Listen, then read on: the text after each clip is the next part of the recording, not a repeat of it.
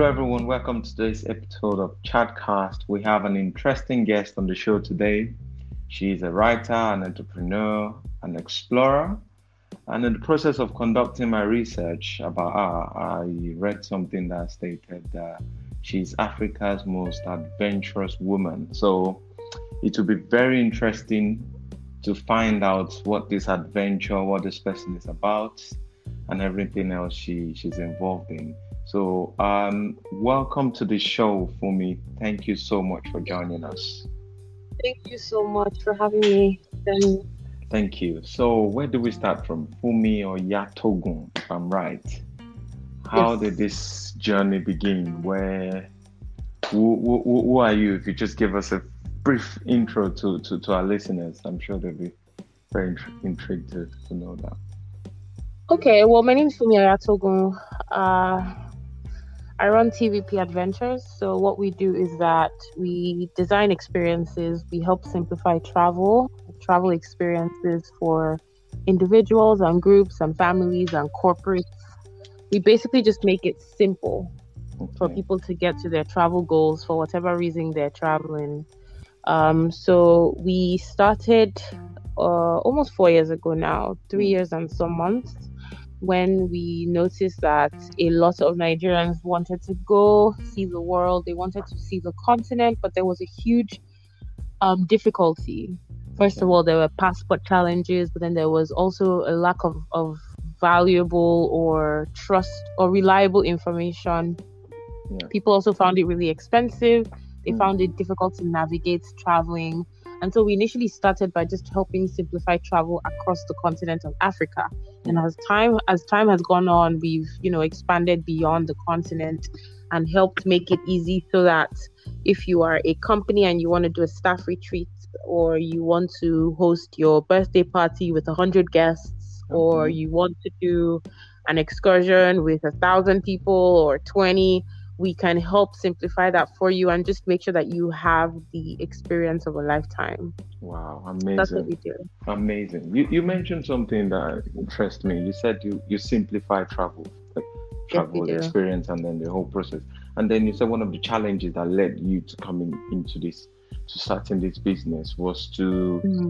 you know, the people who didn't have the right information. So the, the, the interesting thing there is with the day and age of Google, did you create partnership with um, with airlines or with travel companies that made that process easy for you to then, you know, triage it down to to, to your to, to your customers? Or how did that? Because with this information that is available, readily available at fingerprint these days, you you can basically navigate what, what, what you want to navigate. I'm sure there are still a lot of bottlenecks to, to, to unravel, but but how did you go about making that um that, that that opportunity in terms of putting putting this in place?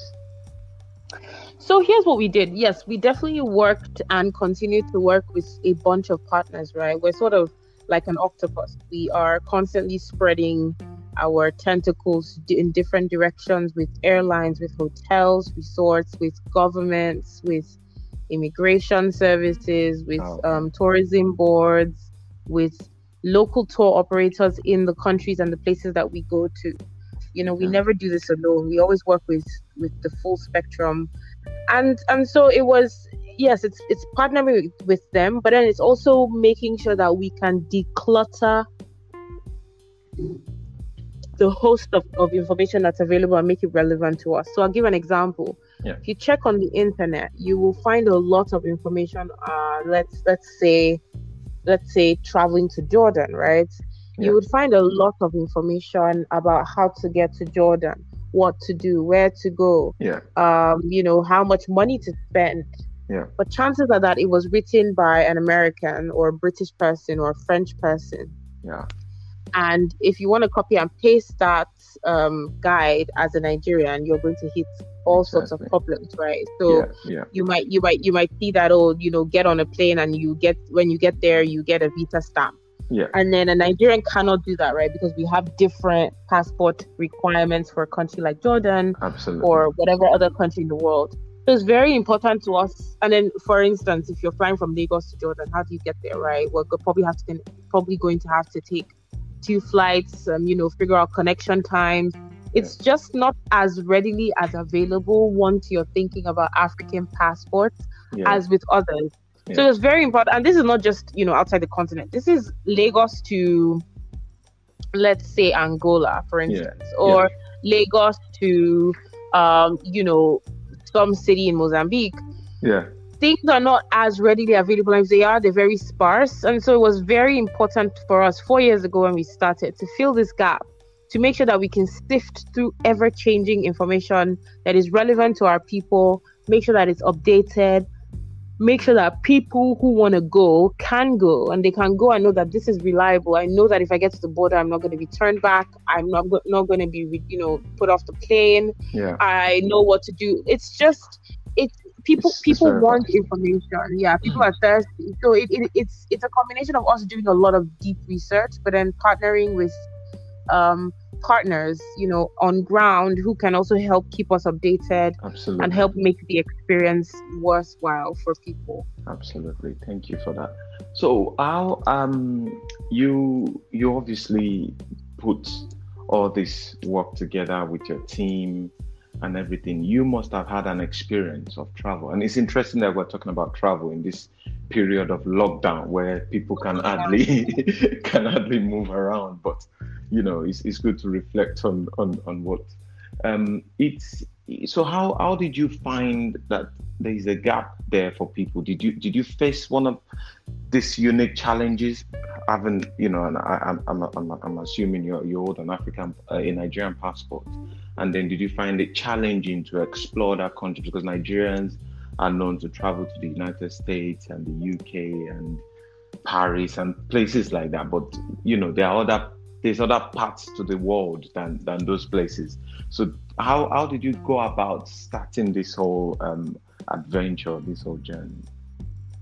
So yeah, well, I have I have traveled, you know, pretty extensively, and I started traveling when I was really young with my family. Okay. So I think I've had enough time to experience what it feels like right. to travel with a Nigerian passport. Yes, I think I've always known that my passport was a struggle passport. And I only have Trump. a Nigerian passport. Yeah, I only have one. Um, so, you know, I've known, like, I don't remember a time when I didn't know oh. that this passport had restrictions, that my mind could fly, my my zeal could, you know, fly, my imagination could fly, but my body can't always fly with my imagination. so, so I think, um, yeah, I, I was traveling and traveling, and as I was, you know, going through school and graduating and going through grad school, I was traveling a lot more, you know, outside of family and on my own yeah. and to places that I'd never been before. I started traveling the continent when I was in graduate school and writing about it and just sharing guides and realizing that, ah, I don't think people know this, or, oh, I didn't know this. I wish I knew this before, or this information wasn't so easy to find. Yeah. And then I was sharing these guides, and then people started requesting trips. And then that's when I really knew that I think there's something there's, here. There's profit. yeah, well, yeah, I mean, it, for me, initially, it wasn't even, it wasn't, it wasn't. It was the passion, yeah. Yeah, for me, it was just a hobby of, okay, I'm going to go. You guys who want to go can come with me. And then it sort of, I was an accidental business person. It sort of evolved into a business, you know, as time has gone on. Yeah. And, and most, most successful, you know, ventures is something that come out of that kind of a passion, because if you go in it just... just for the profit is not always the right um, attitude. You're there, you want to help people. And what actually fascinated was was um, so, someone retweeted one of your tweets that you put out sometimes to talk about things that are just so common, and we find that, oh, actually, I think it was about Australia or something like that. And I was like, wow, I have always known Australia to be a big place, and I never knew. So that, those those facts and things you put out on travel was what made me to do some research, and I'm like, oh, this is this is quite fascinating. So, um, so a, a bit back, did you, you, you in, in the course of your last um answer, you you mentioned you grew up, you you, you started traveling right from a young age, and it's it's a luxury in Nigeria if you have family holidays abroad. So it's something that. So what did you did you have your secondary school education in Nigeria, or you just take us through? You know, where did you grow up in Lagos? Did you? So how did this um how did this person you know, started their education right into taking this into um, taking this entrepreneurial journey that you've right. begun writing and other things like that. Okay. I was born in Port Harcourt. Oh, okay. I was born and raised in Port Harcourt for the most part. We had a short period where my family lived in the Netherlands okay. while I was a child. Okay. So I grew up mostly in Port Harcourt. It was a short stint in the Netherlands. Mm-hmm. And then I went to primary, nursery, primary, and secondary school in Port Harcourt, except when we were in the Netherlands. Okay. And I left I left Port Harcourt at sixteen to go to university. Okay. I went to university in the U S. So I went to the University of Colorado at Boulder. Okay. Absolutely magnificent university. Um, I went to C U Boulder, got my okay. first degree from C U Boulder, came back home, served. So I was home for, I think, a year and a half. So I think I was home for about a year and nine months. Okay. Before I went back to grad school. So I finished my national service, okay. went back to grad school in the U K. So I went to the University of Edinburgh in Scotland. Okay. And um, then I came university. home again. Yeah, it's a really good university. So I went to Edinburgh for grad school, came home again, because, you know, when your village people are chasing you, they chase you very well. And then... So I came home, and then, you know, it, I started the travel blog. It was, it, honestly, it started as a food blog. It was like a food blog where I was expressing my travel, you know, my travel experiences yeah. in terms of food. And I was sharing recipes, and I was sharing, you know, this food discoveries and things like that. Mm-hmm. Um, so I, I started that blog. And when I came back home to Nigeria, I continued, right? Mm-hmm. And I was also sort of infusing travel stories here and there. And that's when... twenty sixteen September, somebody said, oh, Independence Day is coming up, we're looking for what to do, we definitely want you to give us, you know, to recreate one of your trips for us. That's how it started. So that was my upbringing. And I know you mentioned that travel is a luxury. Yes, travel abroad is a luxury. I mean, let's let's be straightforward, right? It costs money. Yes, but I also think that I also think that it's not as costly as a lot of people think it is. One, two, I don't think the concept of travel starts necessarily by going abroad. Mm. I think, I think, like anything else, travel is in stages. Travel evolves, yeah. and um, if you're not willing to travel locally, if you're not willing to explore difference at home, then you know you're missing out on a lot that you could you could be doing before you have a chance to travel abroad. Absolutely. Do you see what I'm saying? Yes, so there's indeed. so much to do abroad, but Nigeria is made up of what, three hundred and something different languages and tribes, and Indeed. imagine how much how much of an of an experience or yeah, an adventure exactly. you can have. And that's how I grew up, right? So my family didn't always go abroad. We went abroad, but we didn't always go abroad. I think a lot of our trips were actually very local. You yeah. know, it was, oh, we're doing a road trip to Arera Market in Aba, and we have to practice Igbo words, and we have to make sure that our all our shopping is done in Igbo, because my dad is like, that's the That's kind of like the, you know, the adventure for today. Yeah. We're going to go shopping in Igbo in the largest market. Wow. And it was such, it was so fascinating, because you'd see us like the week before, all of us are like speaking to our Igbo friends and asking our neighbors, like, how do you say last price? How do you say that's too expensive? Yeah. How do you say it's my size? My dad is like, you can't speak English yeah. while yeah. you're at this market, right? So it was a lot of fun. That's, that's, that's and imagine true. these, yeah, like imagine these kids with, with our dad, we're in the middle of Arera Market, and these guys are just so excited that we are speaking some broken, like useless. Our, as in our attempt, our attempt at Igbo was so horrible, right? But they were, they loved it, and they, they we had a great time at the market. Or it could be we're going for we're going on a road trip to Kainji Dam to see the dam, mm. or it could be we're going to Abuja and we're going to Aso. Um, like the Aso Hill, the center of Nigeria, Aso Radio, or we're going to the Pottery Center, or we're going to Jos, where my father grew up, and we're going to Farm Fresh to see the cows and yeah, to see, yeah, um, I yeah. think, um, Swan and Ragolis, they used to have um, their factories in Jos, or we're going to Nasco. Like, I, it wasn't always you have to go abroad, course, right? It was course, always, indeed, but it yeah. was like what the, the zeal, the zeal that we had to see. To go to NASA in Houston, right, which is a very memorable trip I have, or to go to Keukenhof in the Netherlands, yeah. it's the same zeal. To go to Japan, it was the same zeal that we took with us to, I don't know, Aba Yeah, you know? Absolutely. I yeah, yeah, I understand. It's, it's it's it's you're very right. And travel can be sometimes you just need to experience your your your your, your place as well. Like you mentioned, Nigeria is a very diverse country, and it's like one thing that I would still want to do is to go to all the slave places in Badagry off the coast of the Atlantic to see some some history. There's there's a very good museum in Ikoyi. So it, it's it's it's it's very true. So. You you also have a YouTube um, thing where it talks more extensively in a in a in a graphic way, and you know short videos that kind of like simplifies some some complex questions. Like for example, what is the nationality of a baby born on a plane? So basically, show me one thing. That was that was I was looking through the YouTube channel. I was like, these are very simple things, but you actually don't really think about them because there are scenarios of one out of a thousand because there'll be so many. For, for a baby to be born on a plane, you, some, some mothers, most airlines won't allow mothers to travel when you get to a certain age of, of gestation. So it's, it's, it's very, very fascinating. So how this, obviously this is based on the compounded knowledge you have of, of, of travel. You put together this um, this YouTube channel. So how, how is that going, and what's the whole purpose around that? Just to give it right. So show me one thing is is going really well, right? Show me one thing.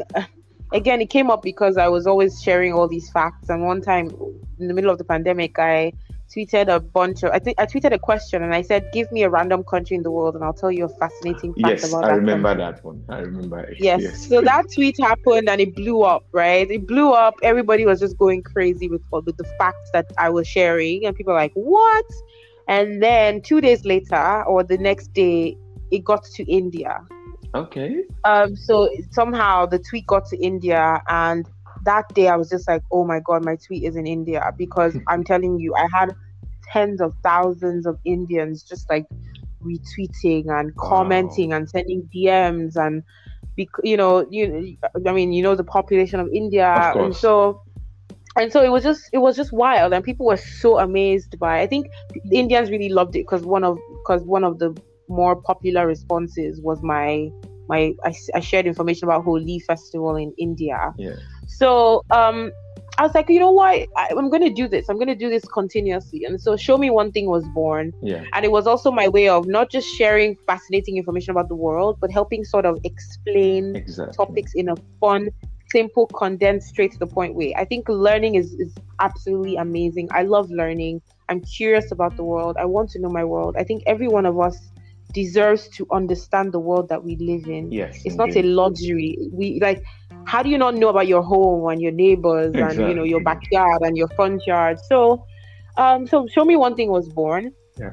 And the story, the story style that I have is one. It's the same way that I learn. Mm-hmm. So that's why it's the same way I teach. Okay. I like to take a story, and in that one story, teach so many difficult, otherwise difficult concepts, yeah. concepts, in a way that you easily remember them. Because if you remember the story, you remember the concept, right? So instead of us to take something as difficult as international law, yeah. or something as difficult as nationality and borders and political, um, you know, dim- um, demarcations and things like that, let's take yeah. a fun story. Like everybody, everybody is fascinated by the concept of birth and childbirth on a plane. Yes. Let's take that, and it's a birth on a plane is the ultimate embodiment of um, cross-cultural nationality questions, right? Mm-hmm. It's a plane, it's flying. Where does it belong? Whose exactly. is it? Who's and airspace, I know that if yeah.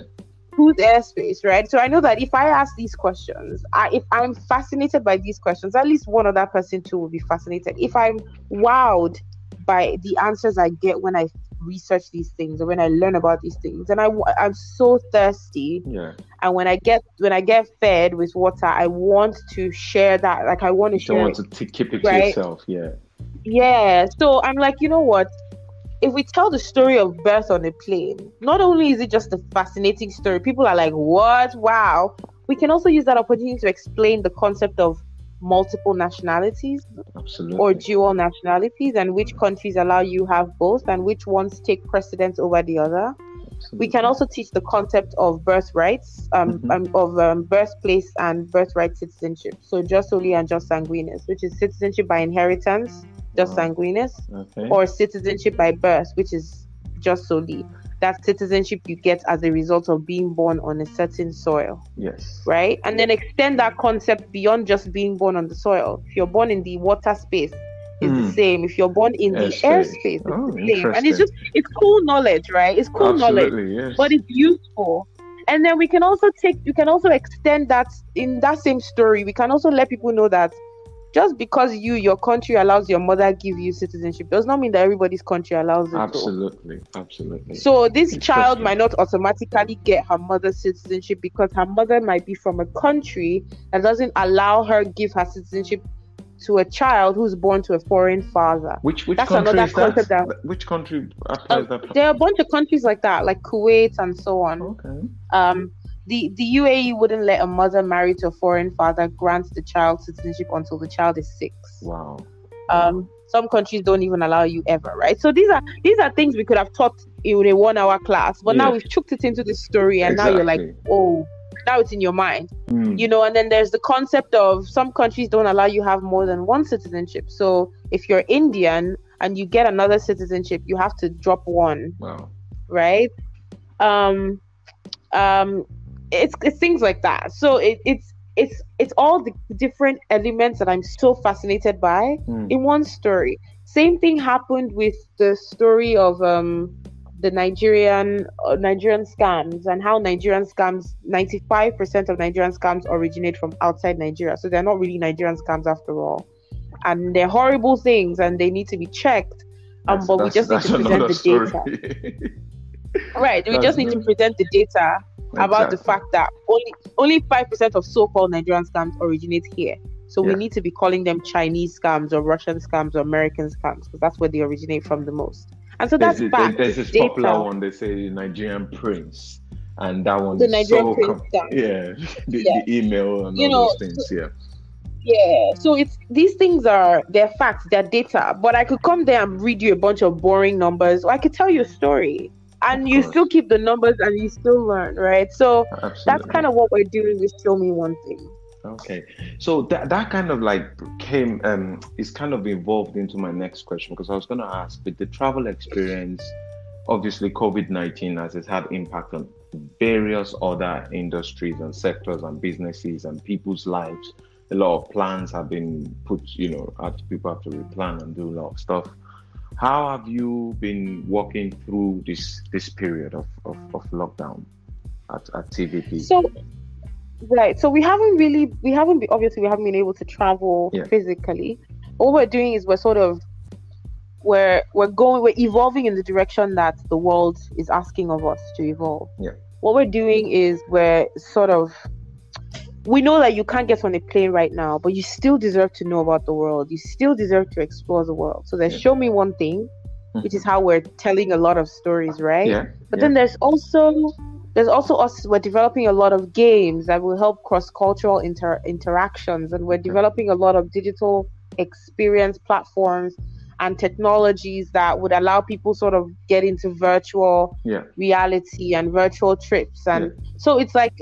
We would love for you to get on a plane, but in the event that you cannot explore the world by getting on a plane or a boat or a train, yeah.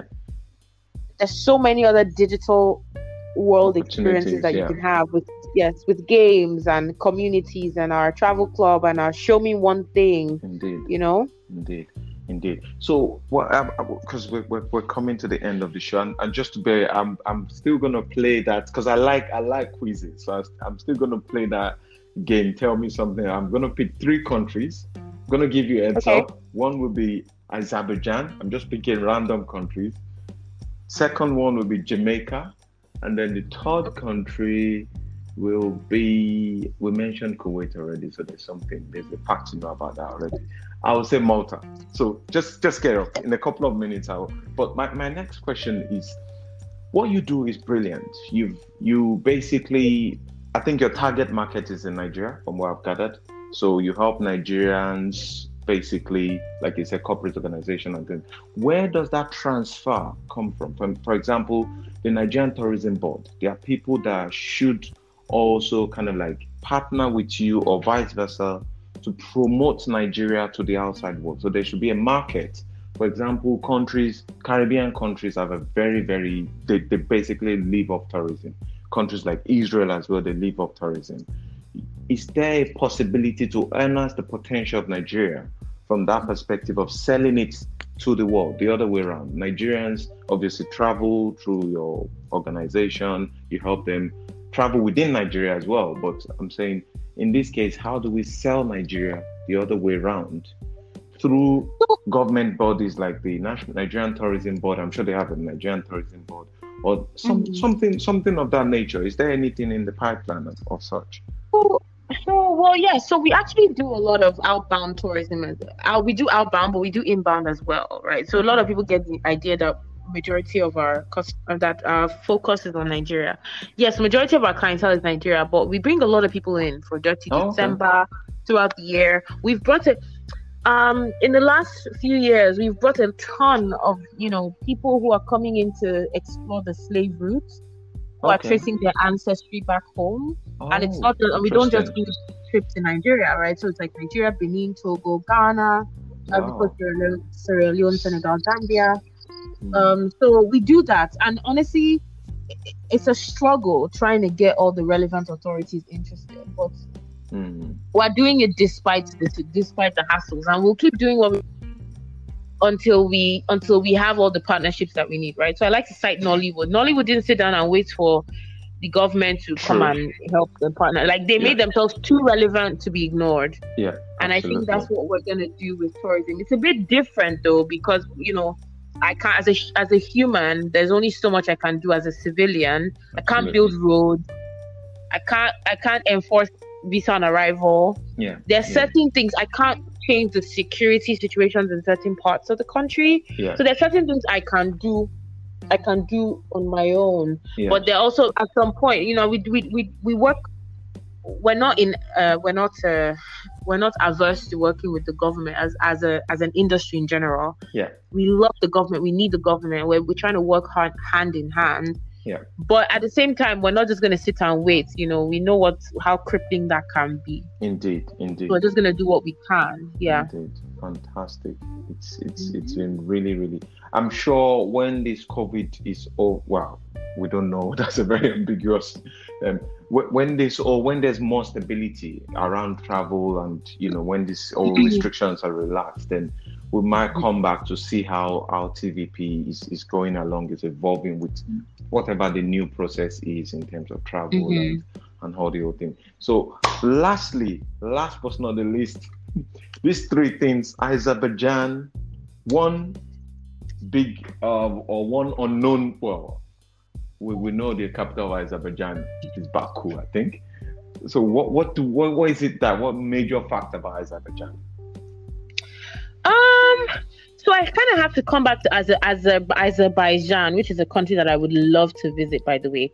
Um, but let me start because I'm trying to think. I feel like um, I feel like I know some things about Azerbaijan, but give me a minute. Let's start with um, Jamaica. Gosh, there's one that just give me. Let's start with Jamaica. So Jamaica, fun fact. Yeah. Um, Rastafarianism, right, which is yeah. a huge.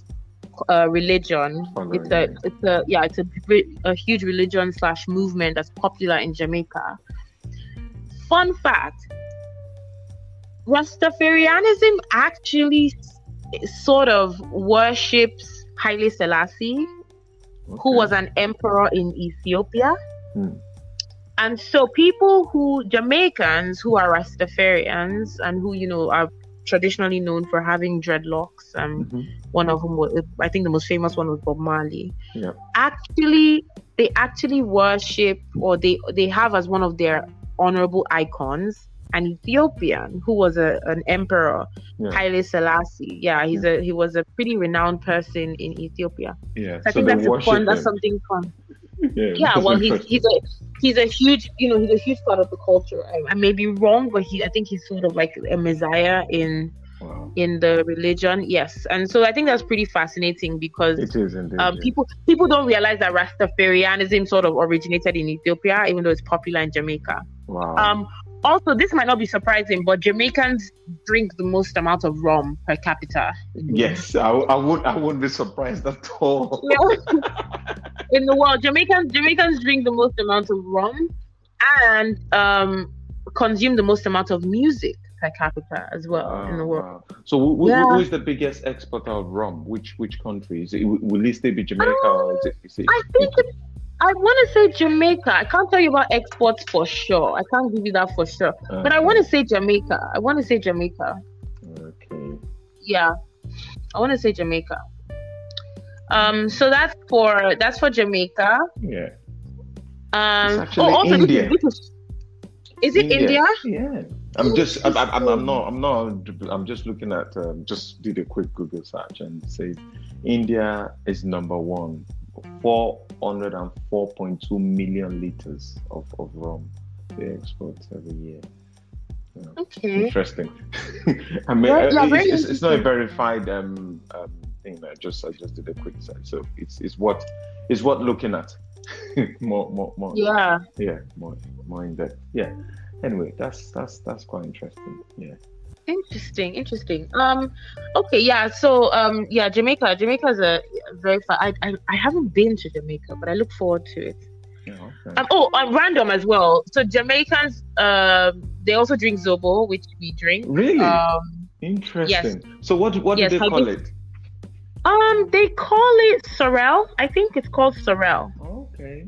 Yes, it's it's big in Jamaica as well. Also, I think Jamaicans make the best goat. Okay, I'm I'm saying too many facts now. But Jamaican goat, I've had Jamaican goat, and I thought Nigerian goat was the best, but damn. Oh, Jamaica tops it for you. Okay, so that's that. Malta. Malta is one of my favorite countries. I've been to Malta. Absolutely magnificent island. Mm. Gorgeous, gorgeous island. Um, fun fact about Malta, if you are a Christian or if you study the Bible, yeah. you might remember when Paul mm-hmm. capsized off the coast of Malta, and mm-hmm. he specifically said that the Maltese people treated him kindly and graciously, and their hospita- their hospitality was second to none. Is it that which which book of the Bible is that Philippians or I think it's I think it's I think it's in I think it's in the book of um maybe Corinth. Hold on, let's I don't know, I'll check after this conversation. Um, definitely check it out. It's in the letters, some of okay. the letters. Okay, okay. Um, he was absolutely telling the truth. I mean, Maltese hospitality is so obvious and so yeah. kind and so gracious and brilliant. Um, so that's what I. That's one thing I'd say about Malta. Another thing is, um, Maltese people eat some pretty interesting food. So horse meat is very popular in Malta. So is snail. So is rabbit. Mm. Um, and then they have this really delicious pastry where you feel it's it's made of, the the filling of the pastry is made with dates, mm. so it's like a, a jam made from dates. Mm. And then oh, another one is the city, the capital city of Malta, which is Valletta, is actually a walled city. A walled city. What does that mean? Yes. So it's a city that has walls. Like there's a gate okay. to enter into Valletta. Oh. Yes. The capital. It's pretty cool. Like when you get to the gate of Valletta, you feel like you're in prehistoric times. You know, it's a very, obviously, lots of tourists, and then you enter into Valletta. Like, you know, Valletta, like, imagine if Lagos had yeah. walls, and to okay. go to go from Abeokuta to Lagos, you have to enter, a, like, there's a fence. It's pretty cool, and they're amazing yeah. ho- hotels and houses, and it's a small country, very small, but it's oh, just fascinating. I, I, I think um, Paul's, yeah, Paul's um, letter was in, um, to the Philippians was in Malta. It, it, it was that. Uh, Yeah, yeah, was it yeah. the so the just, letter was to the Philippians? Yeah, it was. The, yeah, I think it was his experience in Malta. So I'm just reading about that now. Malta. Let me see. Look, this is how I describe Malta. Malta yeah. feels like uh, Arabia. Okay. Africa. Wow. And Europe had a love child, and threw oh. the child into the sea. Wow! Wow. Interesting, amazing, amazing. So maybe, maybe, maybe, maybe we swap Azerbaijan for, for Japan, and then we just round up because we, we're over time. Um, um, yeah, I can't think of anything. I can't think of anything. I know, I know something. I know something interesting about Azerbaijan is I think bread is pretty sacred in Azerbaijan. Like, I think bread is rarely thrown away the way other foods are. Wow. Um, but I think that's the only thing I can think of right now. Okay. But Japan, let's talk about Japan. I've been to Japan um, twice. Love yeah. it. Yeah. Um, so karaoke. Yeah. Karaoke. Yeah. Um, which we say karaoke. Karaoke, yeah. as Japanese people say it, yeah. originated in Japan and it's really? a huge deal. Yes, karaoke wow. is Japanese.